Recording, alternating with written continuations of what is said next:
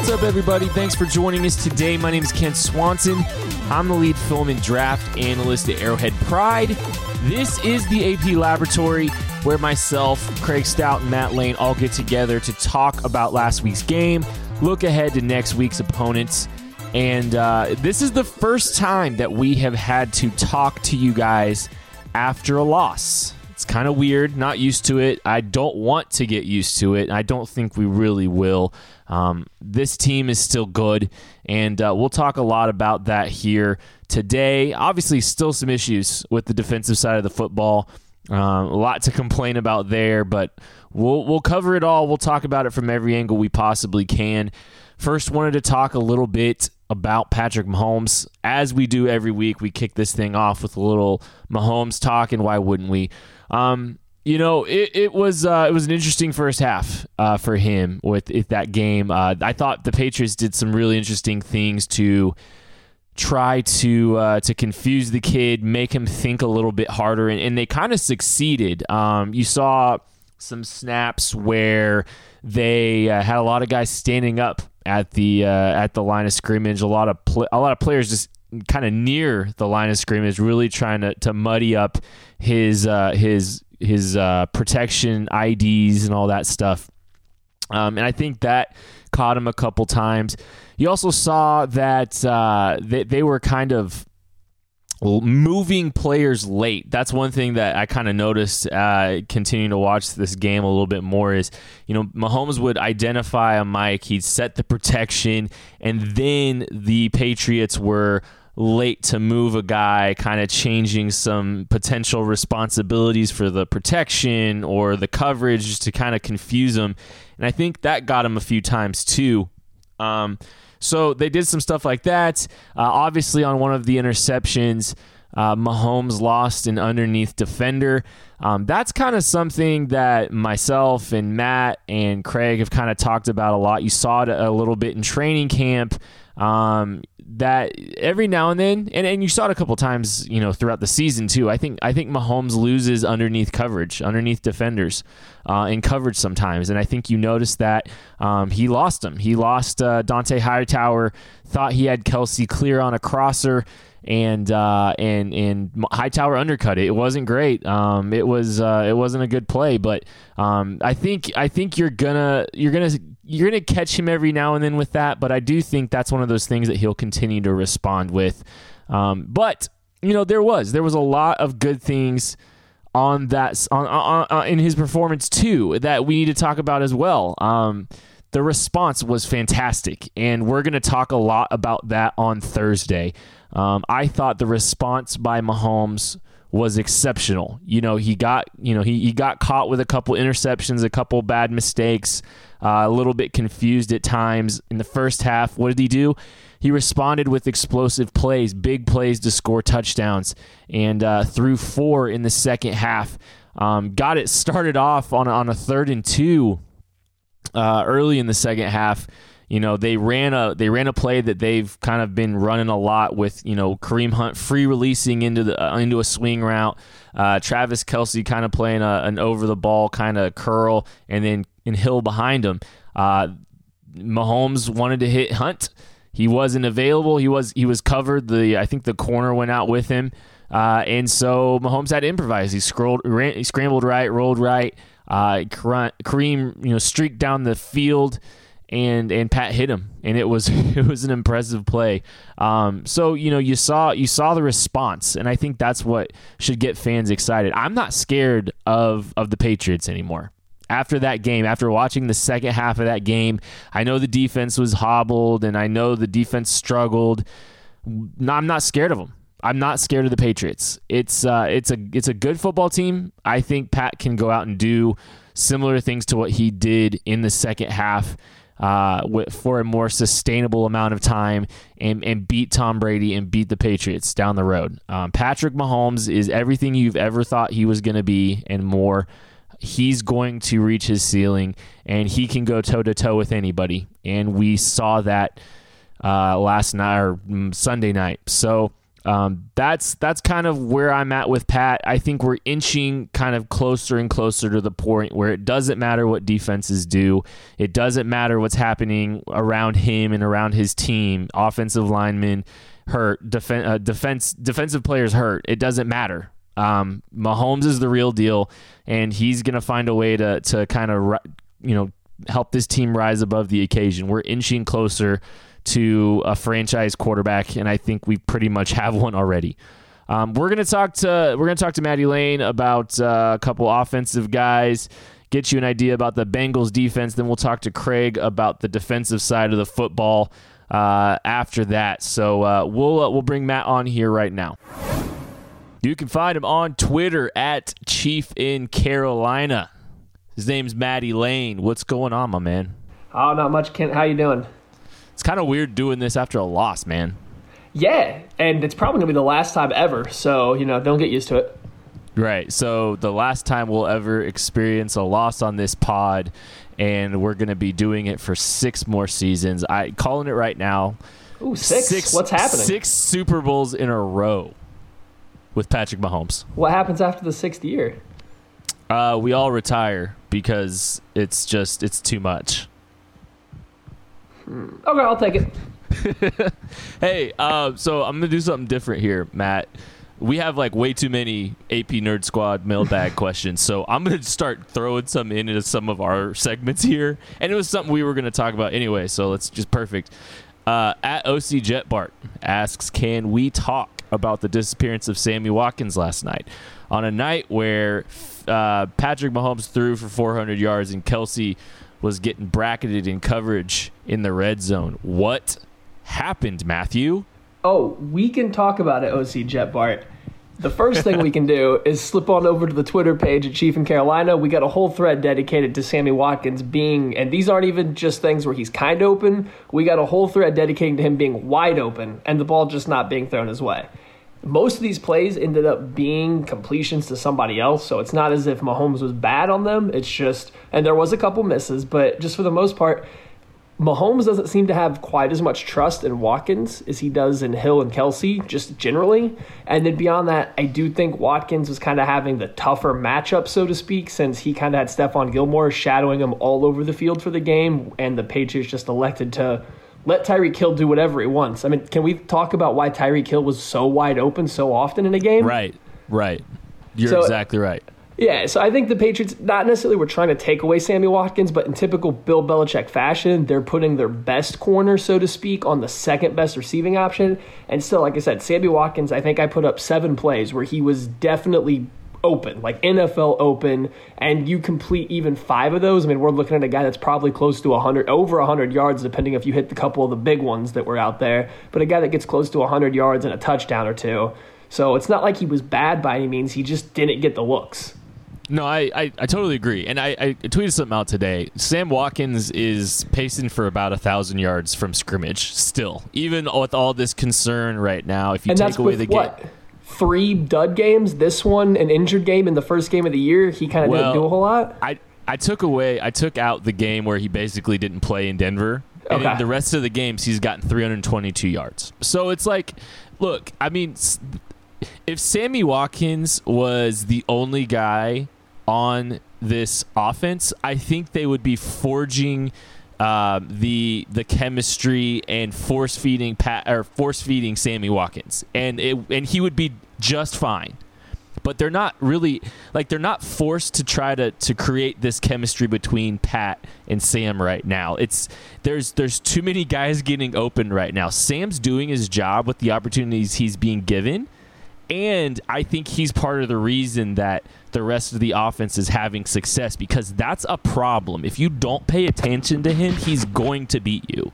For sure. And yeah, he's definitely still learning too. There's multiple plays every game where you see Pat going through changing plays at the last second the line of scrimmage, and you'll see Watkins put his hands up to quarterback to the quarterback and then outside to the receiver closest to him, like just what do I need to do? Right. So he's still trying to get it all clicked in. He's learned every position. You watch Sammy Watkins play. He plays X, he plays in the slot, he plays Z, he plays everywhere. So he's not getting that first year Andy Reid wide receiver treatment where he gets to just play one position. He's had to learn Right. everything at the drop of a dime, and he's still getting there. And I think it kind of shows. Pat trusts Kelce the most, it seems like. And then after that, he's looking for Hill, it seems like, more than Watkins. The only time Watkins seems to get looks right now is when he, the play's designed specifically for him. And I'm not saying that's right or wrong. It's just there's plenty of plays where he's getting open that either somebody else just happens to get open and happens to be an earlier progression, or just Watkins isn't part of the play. Right. I mean, the shot plays are going to Ty Hill, as they should, and the third downs are going to Travis Kelce. I mean, if you boil it down to that, like, there's just, you know, Sam's there, and he's going to get his opportunities as time goes along. If Travis Kelce gets hurt, Sam's going to be more involved. But, and then I, I, it's, it's not, I'm not irritated because, I mean, Look, the, don't get too picky. The offense is dynamic. Sammy Watkins is still probably going to get over a thousand yards this year, and uh, that's just it's it's kind of just it's been weird to kind of watch this. He's good, and Right. it's, it's he's going to get better over time. And this New England game, I think it was pretty clear that we love the matchup of Kareem Hunt versus the New England linebackers. So if we're not going to Hill on the shot plays and we're not looking for Kelce as he's quadruple covered off the line of scrimmage, Right. the next person we're looking at is Kareem Hunt. And we saw it all the time. Like they tried to hit him down the seam once, they hit him on the kind of late developing wheel. He caught a few other passes out in the flats with a lot of space to work against linebackers. So it was just a thing where they're just simply as people said there weren't enough balls to go around for everybody i mean we threw for 400 yards and there just simply was not enough passes to be had to be really looking for sammy watkins but people need to chill out not worry he was getting open plenty he was not playing poorly by any stretch of the imagination just other guys were also open I'm nodding my head. Um, okay, I want to talk about Jeff Allen. Chiefs signed. They brought Jeff Jeff Allen back. He was with the Texans, got hurt, signed back with them. Uh, what you think about him? What do I think about Jeff Allen at this point in time? I think he's a a good guy to have around right now. He can play all the positions along the line, so he kind of fills that utility backup offensive lineman role. I mean, all of our guys seem to fill that, but he's familiar enough with the system that he can probably jump in at any point in time once he's in football shape. I went back and watched a couple games from last year just here real quick, and he didn't look great by any stretch of the imagination, but the whole Houston Texans offensive line was terrible. And they moved him from right guard to left guard to left tackle late in the year, so it's not like he was getting any consistency with him or guys next to him. He uh, didn't look like he was in the best shape of his career last year. He looked like he was a little a little soft in the midsection. I kind of read up that he was in better shape heading into this year when he was trying to get back on another team because they got rid of him after going on the uh, pup list. So I don't dislike that he's back. I think in general though, it says that you're looking at Morse is going to be out at least a week, if not two, because I mean, really, they're bringing him in because they're going to need a long term solution at backup offensive line, and they don't feel comfortable with Kahlil McKenzie stepping in right now if he has to. I wouldn't feel comfortable with Kahlil yet either, but I am intrigued to see what he looks like next year. Um, okay, Bengals offense, Maddie. Uh, what have you seen from them so far, and how terrified are you of John Ross? John Ross. How terrified am I of John Ross on this That's my scale? that was my guy. That was my guy coming out of the draft, and Oh. like when he's healthy, he's dynamic. But Is he though? yes, Are you sure? Have you seen like his 6.2 yards per catch in his career? uh, that when he's healthy, I still don't think he's healthy. So here's the next question: Is John Ross ever going to be healthy at a buck 70 with one knee and half a shoulder? No, So my guy Rest also happens to play for the Bengals, and he's actually a good football player, and that's Carl Lawson, who is Your an abs. Yes, It- he's probably close to my age. I feel like he's a little bit older of a prospect. Maybe not. I don't know, but I would feel scared to call him my son in real life. Have you seen his picture? The dude looks like a superhero. he's terrifying. Yeah, but not between Carl Lawson, Sam Hubbard, who was another edge drafted this year, later than we drafted Breland Speaks, Geno Atkins, a little bit of Carlos Dunlap. They have some pass rushers, They're just a good defensive line in general, and some pass rushers that can really give an offensive line some fits if we're not going to be on our A game there. So that's something to monitor. Outside that, they have your other guy, Jessie Bates. I can't not mention him for you. He's playing good back deep in the single high kind of roles that they have him in, and they have a good secondary. So, really, the only weakness of their defense at first sight is the linebackers, which are certainly not good. But at the same time, teams have found some success against them through the air. So, we'll have to kind of see as we dive in a little bit more later in the week. As of right now, I'm just kind of worried about our interior line versus, like I said, Geno Atkins or just even Carl Lawson, Michael Dunlap coming in, Carlos Dunlap, excuse me, coming in on little stunts and whatnot. Yeah, no, I they they got some talent, dude, and they got my son Jessie Bates. Uh, really looking forward to seeing this matchup. Hopefully, they don't give him enough problems or too many problems. Who's your Uh, favorite, Bates or John Ross? Who's which son do you favorite? Look, uh, Jessie Bates, man, because I was like, I was talking about him like he's one of those guys that like you're on before a lot of people are, and then all of a sudden people started talking about him. So I was just like, okay, that's my dude. I really like him, and he went with the pick that the Chiefs had originally in the second round. So you know, Let's let's not bring up bad times. nope, nope, we don't, we won't talk about that. That's Maddie Lane. We'll bring you back here in a little bit for the mailbag. All right, sounds good, Kit. Now it's time to bring on Craig Stout, defensive draft analyst, defensive film and draft analyst, also beer expert. What's going on, buddy? Not much. We don't talk enough about beer on this podcast, Kent. I'm just throwing that out there. I, I go for like an hour a night here on a Tuesday night, not talking about beer. I start to get the shakes by the end of it. Ma- Like someone should start asking us mailbag questions about beer. There, there's Hey. your, there's your outlet. So there's the the call to the audience. If you want to hear Craig's takes on beer, ask us in the mailbag. Hey, Craig. And then we're going to get zero questions about beer. yeah, I'm, I really kind of hope we don't, just because I think that would be kind of funny. Um, another thing, uh, so I forgot. You know, you met we we made that that time zone joke last week. I was actually still in the central time zone. I wasn't even in the eastern time zone. like you had you couldn't just let that go. You couldn't let me be younger than you guys on that day. I see how it is. it was like it was barely like I was barely in the central time zone. So you were almost right. But I think I think the laws just still apply. Like I think everything still applies the same way, even though I'm technically in the central time zone. Um, okay, so wanted to talk to you about a couple things. First, any like just give me something good and something bad from the defense from the New England game. Well, it's a lot harder to find some good things from the game, but uh, I'll try here. Our boy Jordan Lucas, uh, the. Lucas locomotive, yes, yeah, he uh, he looked good this week. Uh, if we're really nitpicking, I can come down to a couple plays, maybe a third there that that we can really nitpick about. But he was really, really, really good this week. He is proving that he needs to be starting going forward here.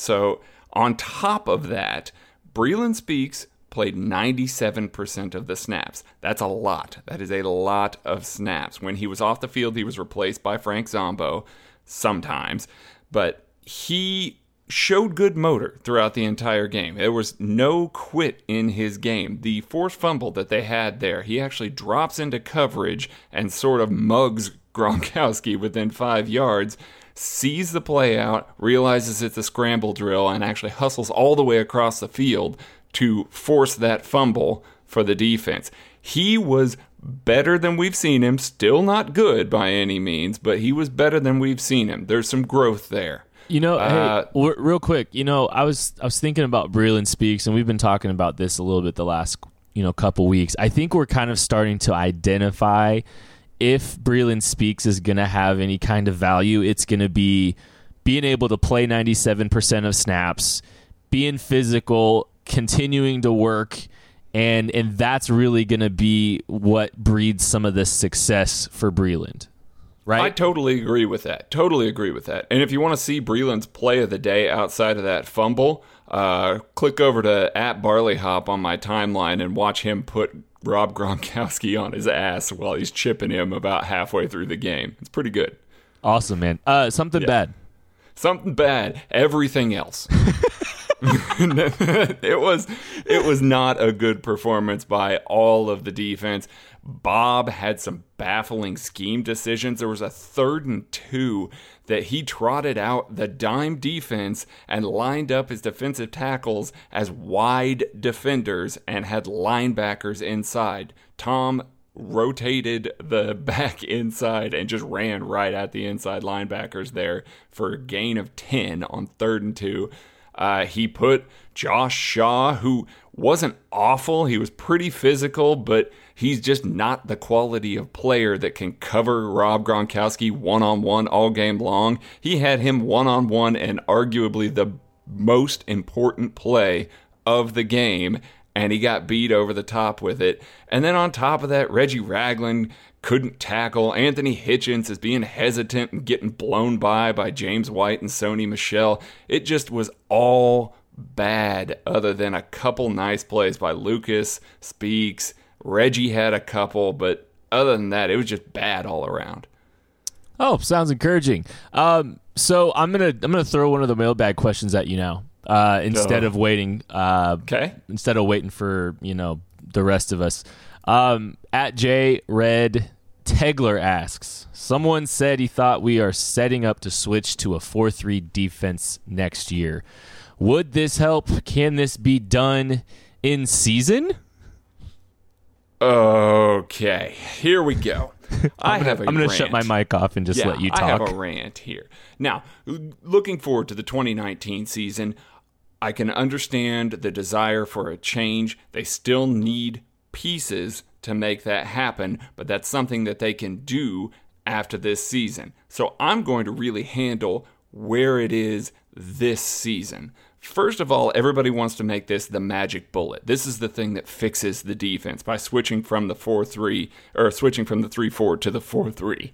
The Chiefs' defense is in the 3 4 defense 25% of the time as of last Sunday's game. So that means 75% of the time it doesn't the 4-3 is not going to be on the field. That doesn't fix things. Prior to this week, the 3-4 was by far the best defense in yards per play and success rate of the defenses that the Chiefs run on a regular basis. So you'd be harming the best defense and not fixing the ones that are the problem.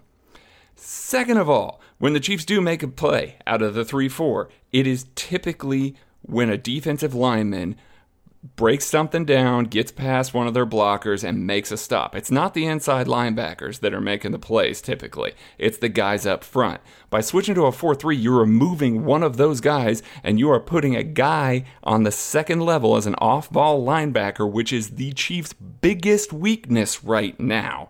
Right now, that would be Terrance Smith. So you'd be removing a guy like Allen Bailey or Derrick Nnadi and putting Terrance Smith in there and hoping that things get better. That's not going to change it. On top of that, they don't really have a will linebacker. You can put Terrance Smith back there. I know a lot of people are calling for Dorian O'Daniel to sort of get on the field or Ben Niemann to get on the field as a will linebacker. Well, here's the news flash because they're in the sub package so much, if one of those guys is making a difference in the 4 3, they're making a bigger difference in the sub package. So, no to this year. It's a terrible decision. It makes the defense even worse than they already are. I get that the desire for change, but change for change's sake on this front does not work. Just no to the 4 3. Uh, sir, this is an Arby's drive-through. no, that I thanks that that was that was a lot. I uh actually uh finished one of my articles while you were doing that. Um real quick, just wanted some quick thoughts on the Bengals offense. We asked uh we asked Maddie earlier about the defense. Give me a one tweet explanation of what you're seeing from the fighting Andy Daltons. Andy Dalton is better this year than he has been in previous years. AJ Green is always open. It doesn't matter who's covering him, he's always open. Joe Mixon is good. CJ Uzomah is surprisingly good. And they like to use a lot of empty formations even when they're in 12 personnel. That's Craig Stout. How about we uh, bring Maddie back on, do a little mailbag? And we got the whole nerd squad together now. Back together again. And What's up, guys? Hey, are we sponsored by Arby's by any chance?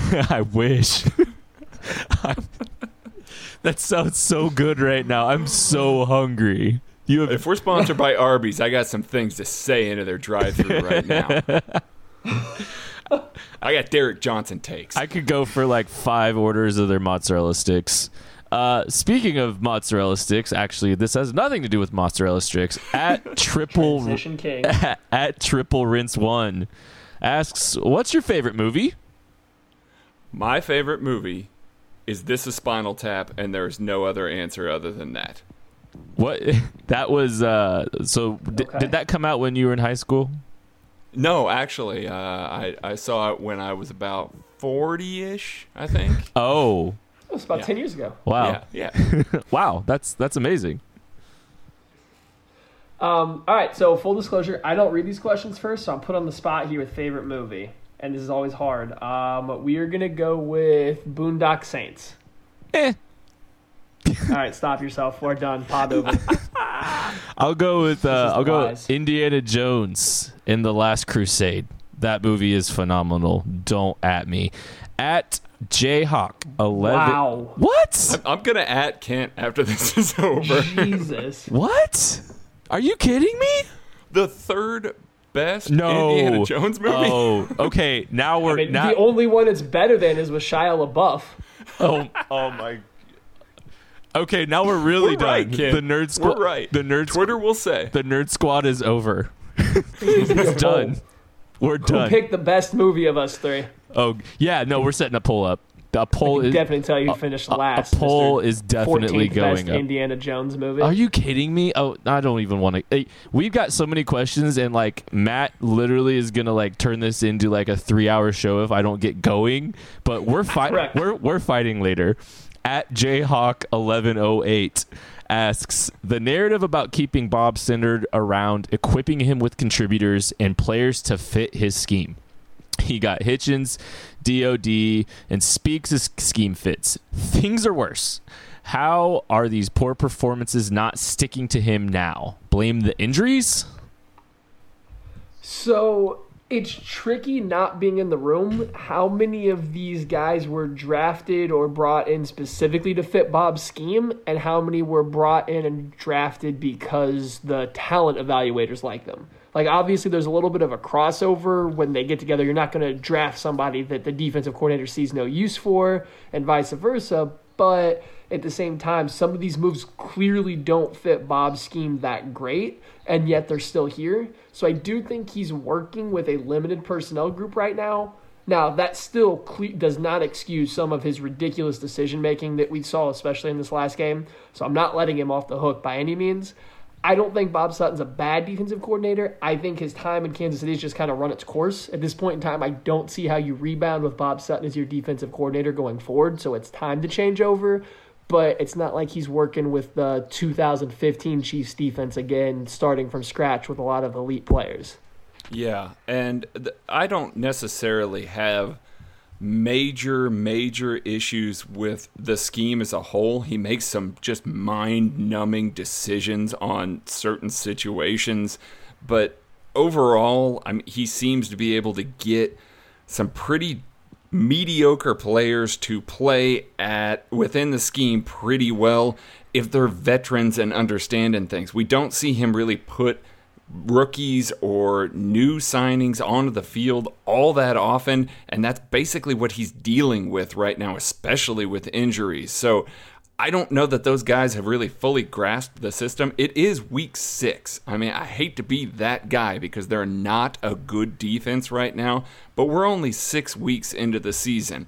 Now, we get to the end of the season, they're still playing like this. It's time for him to go, regardless of what he's doing outside of the scheme. But I think they've got some growth that they can still do between now and the end of the season. At Stacy Meyer asks hashtag free Dorian O'Daniel, backing and tagging that up with at Young Hoku. Why is there still no Ben Niemann or Dorian O'Daniel on passing downs? Our starting two linebackers can't cover. Hmm. They're not wrong, and they can't even stop the run. Hmm. Well, you know, I, I, I don't know. That's that's the simple truth. It's the same thing that we kind of go through every week. This game seemed tailor made for a coverage linebacker, and we didn't even really see that much Terrance Smith. We saw a lot of Reggie Ragland this week to try and help stop the run. If they those guys were capable of being on the field and taking snaps, we certainly would see them right now. They must just not know the scheme or not know what they need to do. Maybe they don't know the lingo or the verbiage of the coverage calls yet. I don't know, but they just don't know what they need to do yet. That's my best guess. Yeah, that's got to be where we're at. We're not in the room, so we don't know, but there's definitely a disconnect between what we saw in film, whether in college or in the preseason, compared to what they're showing in practice every day, or they would simply be out there. Like, as much as I want to believe in O'Daniel and I really liked what I saw from Niemann, something they're not showing behind the scenes is what's why they're not getting out there. So you can't say too much about it.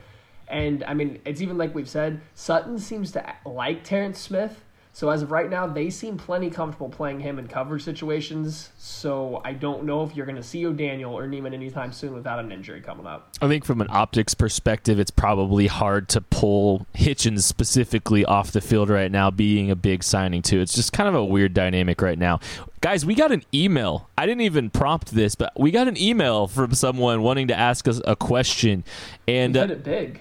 Yeah, it's it's amazing. Uh, at uh, Jimmy in St. Peters, Missouri asks when it comes time to start bringing back guys from the IR, if offense keeps rolling, should we leave Laurent Duvernay, T, uh, Laurent Duvernay Tardif behind and bring back two defensive players?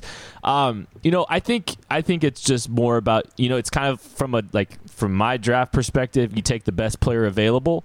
I think in this situation, you bring your best players back uh, even if it means Laurent Duvernay Tardif instead of Armani Watts.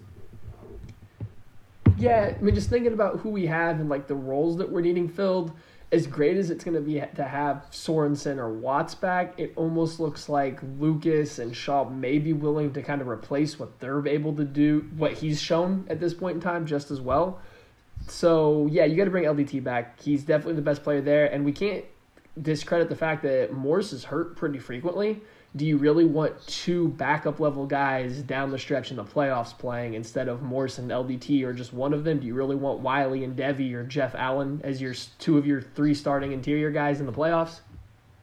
Yeah, probably not. I, am bringing back Larry as well, even though he wasn't having a you know hot start to the year or anything like that. He was he's still one of the five best offensive linemen that this Chiefs team has. So if you're looking at Dan Sorensen bringing him back from IR and you're looking for another guy, it's LDT for me obviously that's all kind of contingent on who's actually available but i think it was just philosophical it was interesting um, at independent underscore 739 if jeff allen is signed do you think he sees playing time as of right now, I don't. I think the Chiefs are going to stick with Devey and Wylie on the inside, at least until Morse comes back. And then I think Devey kicks back out to guard. He seemed to play a pretty good game.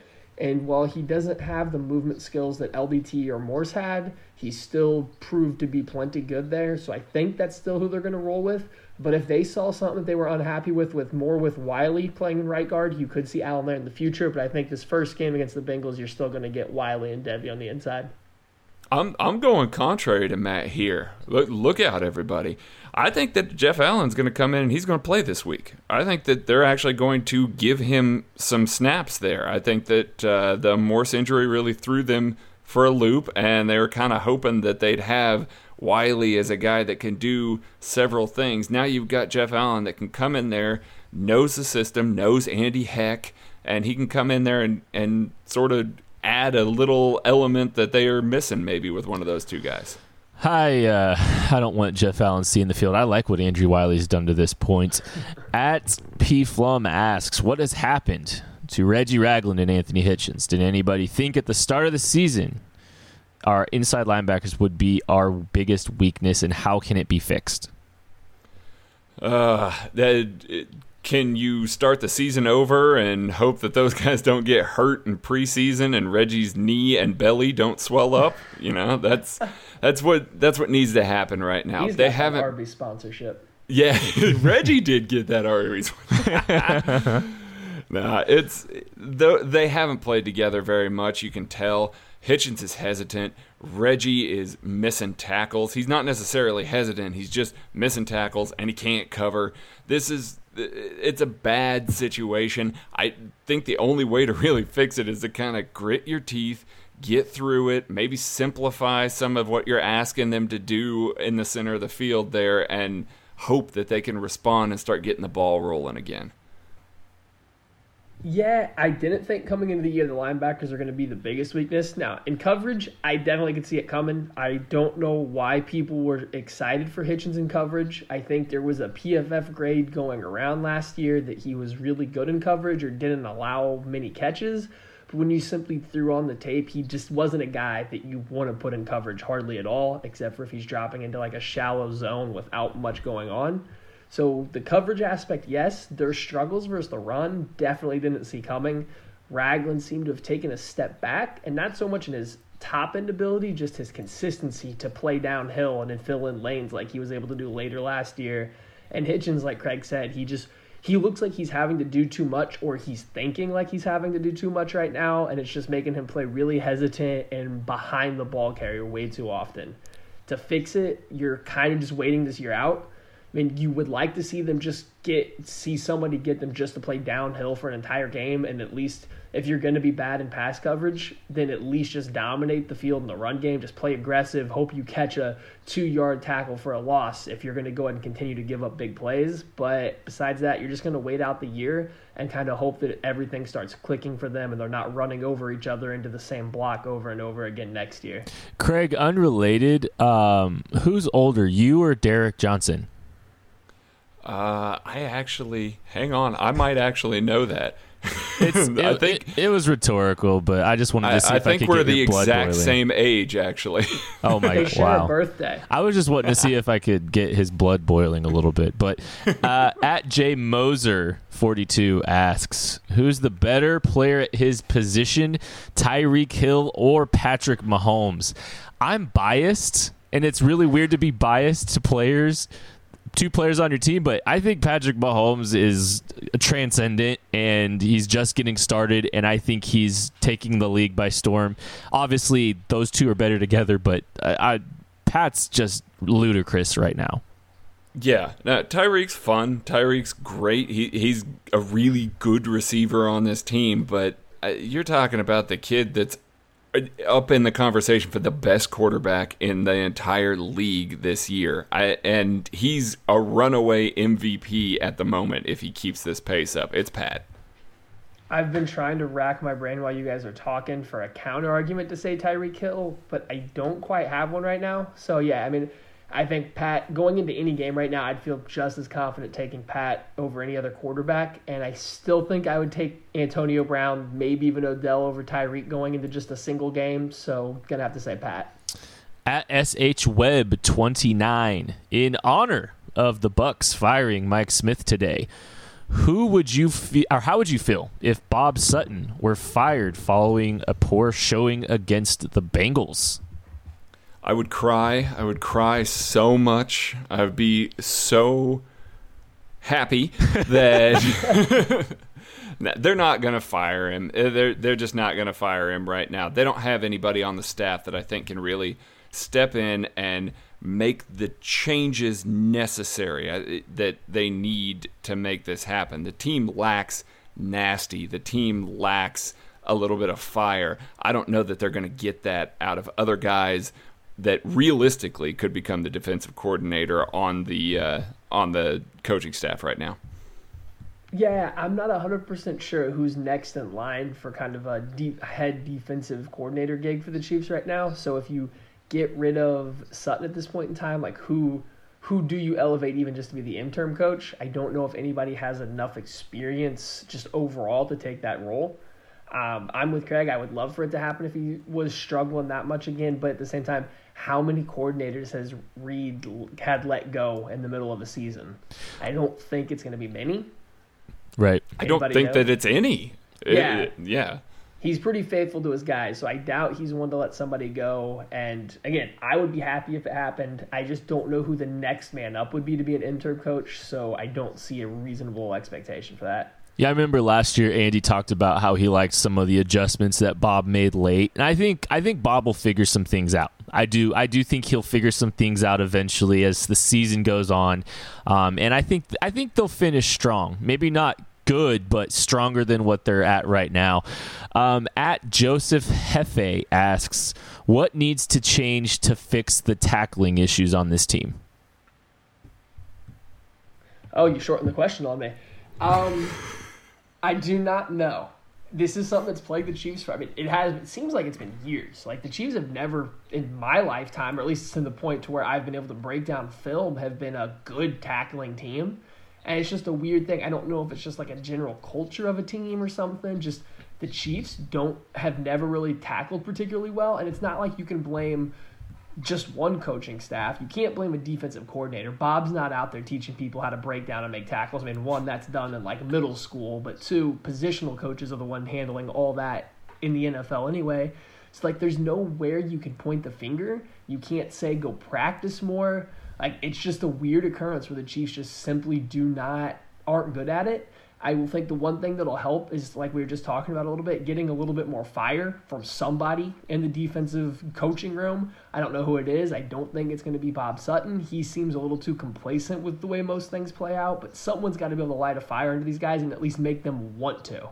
Some of these guys don't even look like they want to tackle. Not just hit somebody that's not paying attention, but like some guys simply look like they don't want to have a big contact yeah, and some of those guys are standing around on the goal line. I mean, I'm calling him out. Ron Parker on the touchdown after Pat Mahomes' first interception is just standing there. Reggie Ragland is just standing there. Get to the hole, make a hit, you know, care, care a little bit more. It's just not there. Now, you can say that maybe some of these guys have taken on the personality of their defensive coordinator, but like Matt said, the truth is he's not the guy that's out there. He's not the guy, you know, you're not going to have a 65 year old man out there teaching, you know, tackling drills. That's just insane. but I mean, I'm sure some Chiefs fans would love it if that was the case, but he's just not doing it. So I I don't know what really needs to change other than a mentality shift and yeah like like Matt said I don't know that that's going to happen with anybody that's on the current coaching staff. I think my concern is kind of just you've seen some guys that have been brought in that have regressed as tacklers a little bit and that's that's concerning to me. So let's hope, you know, hopefully they they do make some adjustments. Maybe the culture changes a little bit around that. At Nader P, everyone said We'd be lucky to go three and three at this point in the season. We're five and one. Were the first six opponents just softer than everyone expected, or have the Chiefs just been that good? Um, I I think the Chiefs have just been that good. And I and I, I was a guy that kind of thought three and three was probably around where they would be at this point. And for me, I think it's just the fact that, you know, I expected some growing pains from Patrick Mahomes and they've been fewer and farther between and he's lit the world on fire. He's just been a lot better, faster than I think anyone really anticipated, and um, I think we're seeing the results of that. Uh, with such a rapid growth over the last 13 months or 16, 17 months that he's been in Kansas City. Yeah, and uh, if you look back at the teams that they played, if you look where they are kind of sitting right now in the AFC, the Chargers look like they're really good. The Steelers have made a comeback there. You know, they beat the Bengals this past weekend. The 49ers, with Garoppolo, had a chance to do something. Without him, they're not much of anything. And then you're talking about Denver, given their best performance of the year. That was their Super Bowl that the Chiefs held on through. And now we're talking, you know, the Jaguars, who don't look as great, but they still have an elite defense. And then the Patriots. That's a really tough schedule still. Even looking back at it and looking at the way that the Chiefs were able to handle some of those teams, they're still really good teams. I think we get to the end of the season, those are still going to be considered good teams. Yeah, I think the Chiefs have definitely just been that good so far. You can make light of some of these games. Like the Steelers haven't looked as good as I think everybody thought. The Jaguars defense gave up 4,500 points to the Dallas Cowboys and something like that. But I mean, that was kind of one of the things. It looked like the Jaguars just came out flat, and Steelers have just played some weird games. And the teams, like Craig said, are all still really good. You can sit here and nitpick through them all you want, but it's early in the year. These teams are all going to start figuring things out, but they're not going to get more talented as the year goes on. These teams we beat have already been super talented. We just came out clicking a little bit better than them. The big thing for me to watch is just kind of as the year drags along to make sure that we keep clicking better than the opposing team rather than kind of stalling out like we did last year don't think it's that big of a worry. It's just something to keep an eye on. At Zach Albers is Lucas Landen uh, is uh, is is Jordan Lucas the best safety on film for the Chiefs this season? Yeah, Landen Lucas, the former KU basketball. I know. I, I, I stopped. Yeah, I stopped myself. Okay. We don't Yeah. talk about that school here. We're just dividing up the uh, nerd squad tonight. Things, this are, whole things, are- thing's things are getting down hot, tonight. man. Things are just Yeah. getting heated. No, no, Lucas is by far the best safety that the Chiefs have, have put on film this year. It's it's not particularly close. Ron has had a lot of errors. Ron doesn't want to tackle. Ron has missed a lot of coverages. Eric Murray, solid but still screwing up fairly regularly. We have seen consistently good play out of Jordan Lucas. Now, granted, it's only a game and a half, but consistently good play out of him. I I think the Chiefs have something here. Yeah, I, Lucas definitely been the best safety. It's not close. I have a feeling one of the upcoming weeks, if he continues to get playing time, there's going to be some deep looking into Jordan Lucas. So don't need to dive too much into it right now. Plus, Craig kind of said it all already. So yes. I tend to agree. Okay, this this kind of piggybacks off that. This is a quick answer, uh, Matthew. I quick answered the last one. Can I carry did. over my allotted no, time? no, you cannot. Okay. At the Wild Chief. All right, Nerd Squad. Uh, after one and a half games worth of tape on Lucas, who are you starting if Eric Murray is healthy? You can only pick tw- two between Murray, Parker, and Lucas. Oh, I'll answer for all of us, and we don't need to spend any more time here. We're picking Lucas and Murray, and we can move on. Yep. Yep. no. cut Ron. Hashtag cut Ron. Uh, uh, at Snowman2168.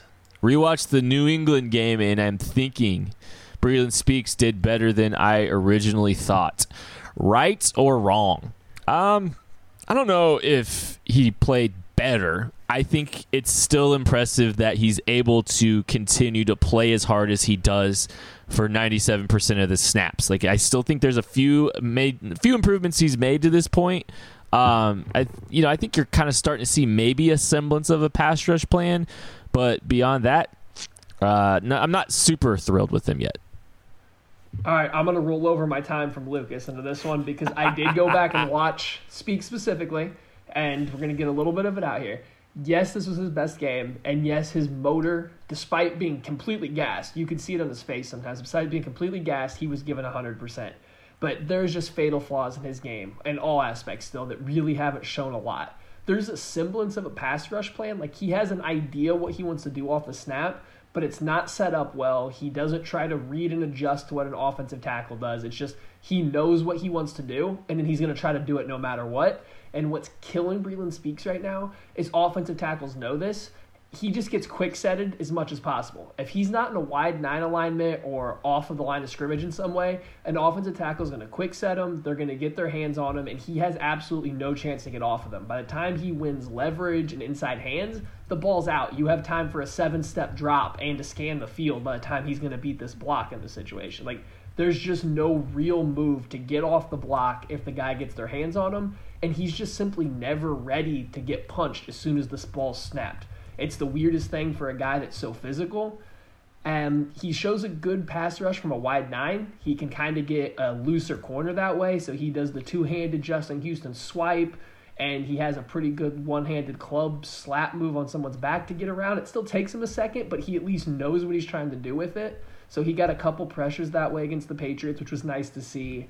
And finally, and this is my biggest qualm with him so far, in the run game, he's been good, but he hasn't been as good at sealing the edge as I think most people expected.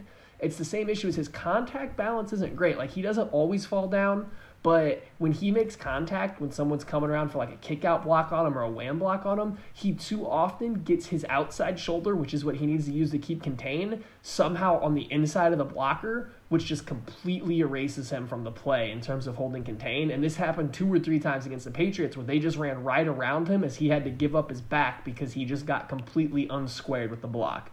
So, best game so far. Don't know if it was particularly good though. Yeah, I, I like that Matt threw in there. He doesn't always fall down. You know, that, that little caveat that's in there. It was yeah, I think our necessary. expect. Yeah, I think our expectations of Speaks are just so low that when he's out there and he is showing a good motor, that we kind of all raise our eyebrows and go, "Oh, that's that's why. That's what they are looking at." So We're I think talking ourselves just- into him. Right. I think it's just a little bit of expectation versus you know reality. At Nerf Mild asks debunk Mahomes interception trend risks. I am not sure what is being asked in this particular question. Um, the trends of his interceptions going up or throwing risky throws. I think he, I think he's talking about you've seen four interceptions the last two games. So um, is this a trend? Are we worried about it? I think he's going to throw more than he did the first four weeks, yes, but I don't think it's going to be two per game for the rest of the year. I think you saw with the Hightower pick, that was something you saw through camp and on the Texas Tech film. So we knew that was coming at least once this year. It might happen again as well. Maybe not from an inside linebacker showing an A gap blitz, but from an outside linebacker, a defensive lineman dropping. But for the most part, he picks up things quick. He knows he tried to force the ball to Kelce while on the move, and he's even admitted that he probably didn't put it up as high as he should. He knows what he misread with the Hightower one. So, no, I don't think you're going to keep seeing two picks per game, but it's definitely not going to be zero every for four games every week either. Yeah, and the the short zone pick is something that we've kind of talked about several weeks, you know, in a row. That that's that's something we saw in camp. That's something that he struggled with a little bit that you know we just have to monitor. I, he knows he knows what he did wrong there. The thing about him is that he just learns so quickly. You know, they keep throwing looks at him, and he's and he's able to handle them. He's not going to do the same thing twice. So I do think that there'll be some more interceptions, but it's not a trend. It's not an, a thing that we need to be worried about for certain. I mean, he's even adjusting in game. I mean, they tried some stuff in the second half last week that didn't catch him the second time. So, I mean, even it's not even taking too much time for him to fix mistakes. He's able to do it in game at times too. So, um, yeah, he's gonna make he's gonna make some mistakes, and um, I think uh, you know two of his picks came in the rain against the best defense in football, or formerly de- best defense in football, and two of them came against Bill Belichick in a night game in a half that he was juiced. I think you're looking at you know he's pacing for 11 interceptions this year. I think that's probably about what it winds up being, maybe a couple more, but not not too worried at all. Actually, not really remotely worried. Um, at 10 pin Hickle. Instead of hoping for Berry to make his return or waiting on Sorensen to get back on IR, any chance to go after another DB or safety this month?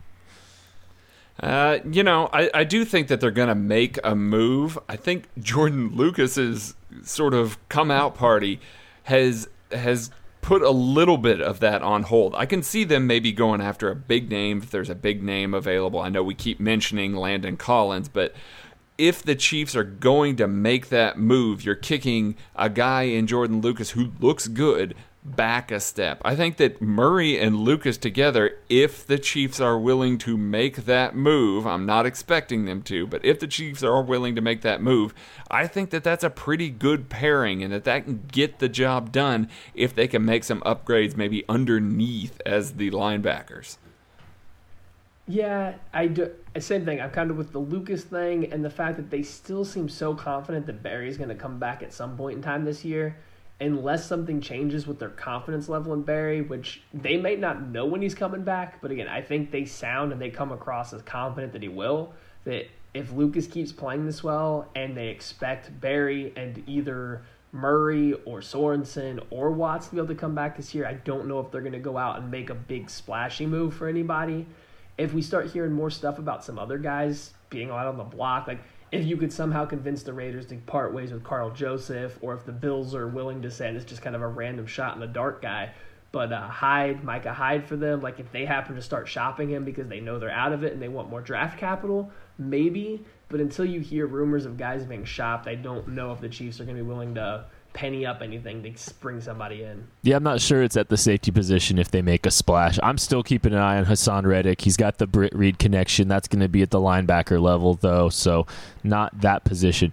Um, at Trump, t- I just want to put this on tape.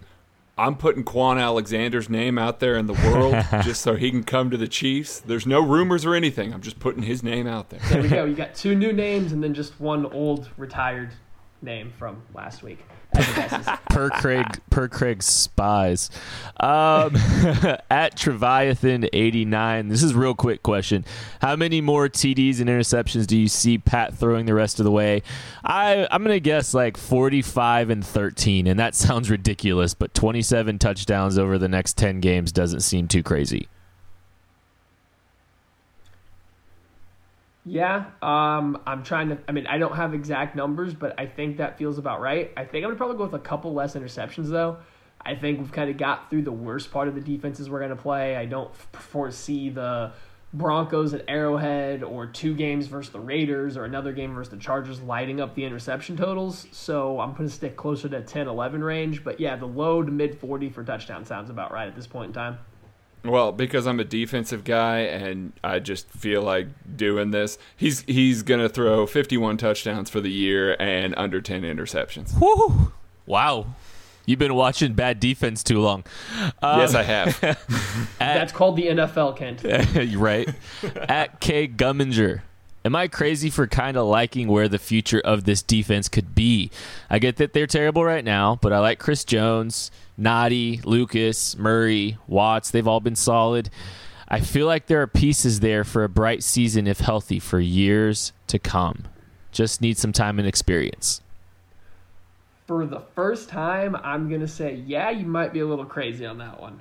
Um, I'm I have always kind of said like, ah, the Chiefs got some things in the works. I like where the players that they have that are really good. I like where they are, like in terms of what position they play, but things just aren't coming together right now. And I mean, if we get a new defensive coordinator, and again, I don't think this is all Bob Sutton's fault, but a new defensive coordinator with a new system and followed up with a good draft that happens to be great on defensive players, I won't kill everybody by making you listen to me talk about it yet.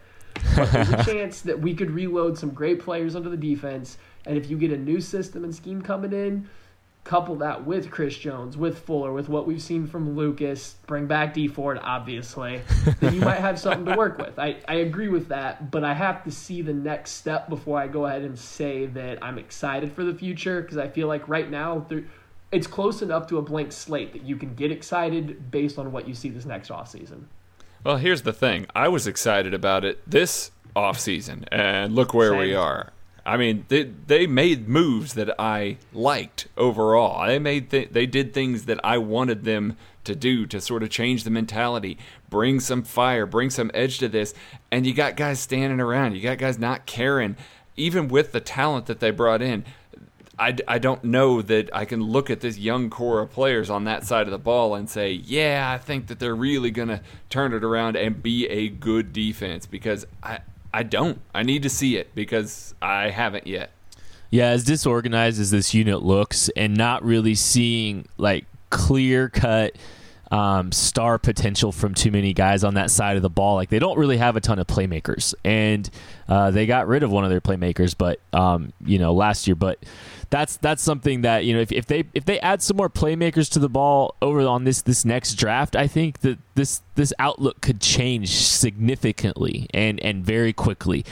Um, last one at Chief Boyar DG. Assuming no one no trades happen this year, what would your plan to re to rebuild this defense? What positions would you start with? More focus on free agent or mm-hmm. hope for key pieces through the draft? Any names to keep an eye on that could be a difference maker? Oh no. oh Maddie. You guys are making this hard. Go Right, turn I'm off gonna... the microphone and walk away for half an hour. I'll be back. We're, I think we are approaching Perfect. an hour or at an hour already. Take that into consideration, right, so Matthew. You guys in two hours. All right, so perfect offseason. I'll try to keep it quick. If you guys want more draft questions, please send them in. I have been watching college football relentlessly. I will gladly go on and on about the draft for the upcoming year. So please send them in so Kent lets me talk about them.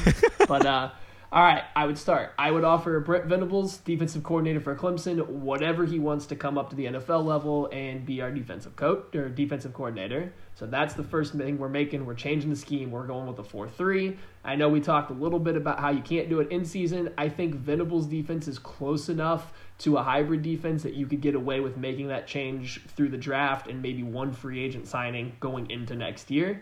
I would wouldn't worry too much about free agency other than bringing in, like I said, maybe one other guy that play a will linebacker role if you don't want to spend a high draft pick on it since we need stuff somewhere else. Doesn't have to be a stud, just somebody that can really run and cover unless you think oh, O'Daniel can be it. And hey, Venables got him to play great in Clemson, so you might already have your guy there too. Then when you're going into the draft, it all depends on what you do with Dee Ford. I'm in favor of bringing him back. I think Mike Smith has been fantastic for Dee Ford. I think he loves Dee Ford. I think Dee Ford loves him. I don't think it's a contract year thing. I think he just finally has a coach that understands how to coach him or coach in general. So I'd bring back Dee Ford. There you have an edge rusher. Then your first three picks in the draft, you're definitely looking at an edge rusher for me, probably an interior defensive lineman because the draft class is loaded, and then a defensive back of some level. I would look more towards safety because I'm not sure what Eric Berry's future is, and it seems like average corners can work for Venables' system, but I'd be fine either way. No names yet. I'll save that so you guys ask me specific questions about players to keep Kent and Craig happy. well, first of all, I am 100% on board with Venables. I was looking Me at too. players, but yeah, no, I'm I'm way in on that. I think that that is a slam dunk hire. You don't even need to come into my mentions asking me about it. It's a yes. I am on board with signing him. I I think that they do definitely need to target another edge player. I'm not certain that Breeland Speaks is going to be an edge player yet. I need to see more before I believe that. Mike Smith, as you know, as Matt said, has been a fantastic addition to the uh, to the outside linebackers room there. He's getting the most out of Dee Ford. Maybe he can get something out of Breeland Speaks, but I would love to add a guy in a very stacked edge defender class, also in a very stacked in- interior defensive lineman class. I too am looking safety, but I think corners more of a priority now just because of the depth there and the guys that they have aren't able to really get on the field much. Now, granted, the Chiefs' corners have been a better part of their defense, but they're not really getting much time out of their young guys. I think they need a few more guys there, and they have to have another coverage linebacker. I know we talked about maybe Reggie Ragland getting a contract extension this offseason. All of a sudden, that's sort of flipped to maybe he doesn't make it through this next offseason. They may need another guy to start up there. You guys are both wrong. The answer is just to load up on offense and keep Pat rolling. Um, no, I I think uh, I I think priority number one for me in the draft is going to be an edge rusher, just because the edge rusher class looks like it's going to be monstrous, and I think there's going to be good value still on the board when the Chiefs pick at 32. Um, and I, I I think you know I think it's just investing heavily on the draft and, and developing you know defenders from that side of the ball. I think you could take one of those second rounders, trade back, and split it into an extra you know draft pick, you know, maybe have two thirds in a, in a late fourth or something like that. Just just try to load up on, on as many guys on that side of the ball as you can through the draft. Um, I'm not really, I've, I haven't looked too much at the free agents class that much, um, but I don't remember seeing either a corner or an edge rusher to get too excited about. So, you know, that'll be an interesting thing. But I will say one thing. I think some of these one year prove it deals uh, or one year contracts on talented players on the back end of their career, I think they might be attracted to Patrick Mahomes. So that's something to keep an eye on, too. I think some of these holes can be plugged with good players on the end of their career. Uh, trying to win a Super Bowl with Patrick Mahomes. And that's something you're going to want to keep an eye on uh, during uh, the offseason this year. Guys, that's it for this week. We went a little bit long. Uh, thanks for listening. I. Thank you. Yeah, no, there's too many good questions. We couldn't cut them. But thanks for listening to the show, and we'll catch y'all tomorrow or catch y'all next week.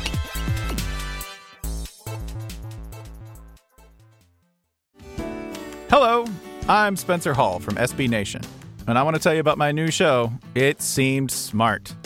It Seems Smart is a show about people doing things that, for some reason or another, seem smart at the time. Those things might include doing a little cocaine and driving a bike up a mountain. Or, I don't know, maybe racing 100 miles per hour across the country in the middle of the night with no one's permission. Or even stealing a bat from an umpire's room in a Major League Baseball park. Check it out, and if you like it, tell a friend. I'm Spencer Hall. Don't do anything smart.